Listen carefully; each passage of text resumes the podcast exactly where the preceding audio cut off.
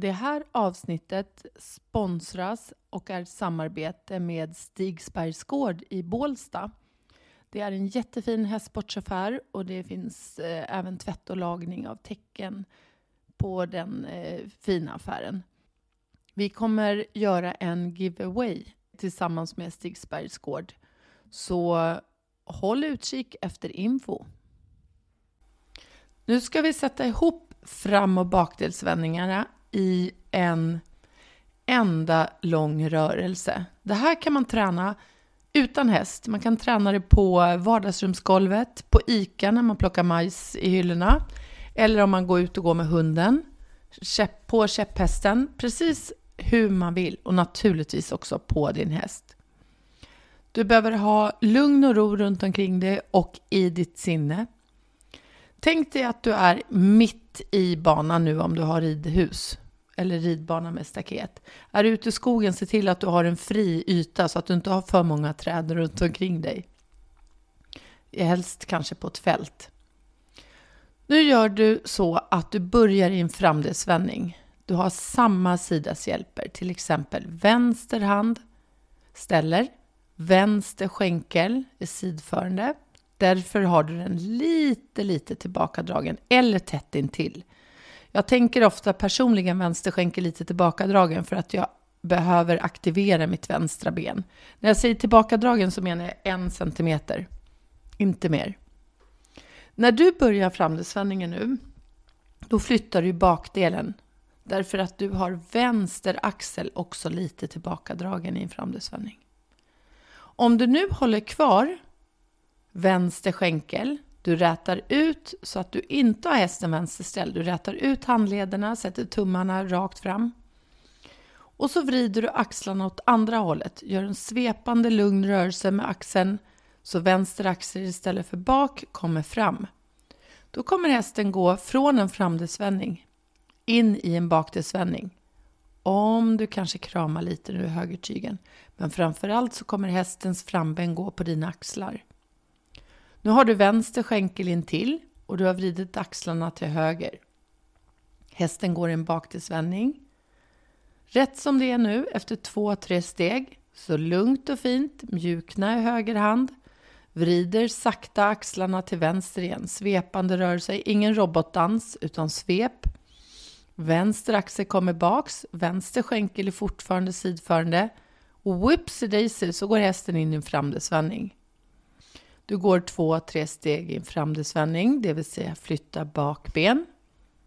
Sakta, mjukt, fint flyttar du axlarna åt andra hållet. Ber hästens framben gå framför och förbi varandra genom att du vrider fram vänster axel. Och där gick hästen in i en bakdelsvändning. Om du nu i bakdelsvändningen byter skänkeläge, du gör bakdelsvändningen nu till höger, och så släpper du av vänster skänken och lägger baks en centimeter höger skänken. kommer hästen byta från bakdelsvändning till höger till en framdelsvändning till höger. Då går du några steg nu undan för höger skänkel. Höger bakben går framför och förbi vänster. Nu bestämmer vi oss för att byta riktning. Du rätar ut lite, se till att halsen är rak. Du kanske säger pro om hästen går lite för mycket framåt. Du kanske säger om hästen går lite för långsamt. Och så vrider du sakta axlarna till vänster. Du har höger skänkel in till, vrider axlarna till vänster och där gick hästen in i en bakdelsvändning till vänster. Den går några steg med höger framben framför och förbi det vänstra. Perfekt! Nu bestämmer du för att byta till framdelsvändning igen. Svep tillbaka så att höger axeln blir bak och där börjar hästen gå undan med bakdelen. Så ett, en placering av skänken och olika riktningar i axlarna gör att hästen växlar mellan framdelsvändning och bakdelsvändning.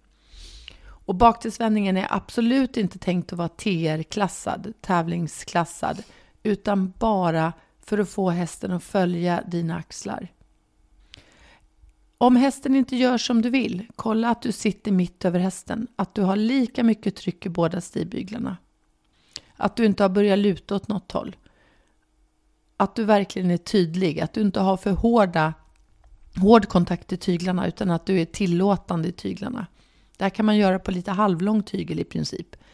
Jag tycker om när man har kontakt med tygen, men kontakt betyder inte att vi drar. Hästen ska följa din, din rörelse, men också din tanke. Men du måste också se till att du följer hästens tankar. Om det blir för svårt för den, se till att du går rakt fram några meter och sen börjar du om igen. Mantra hur du håller din skänkel, för väldigt ofta vill vi släppa skänklarna. Jag tycker att det här är väldigt nyttigt att träna inför förvänd galopp.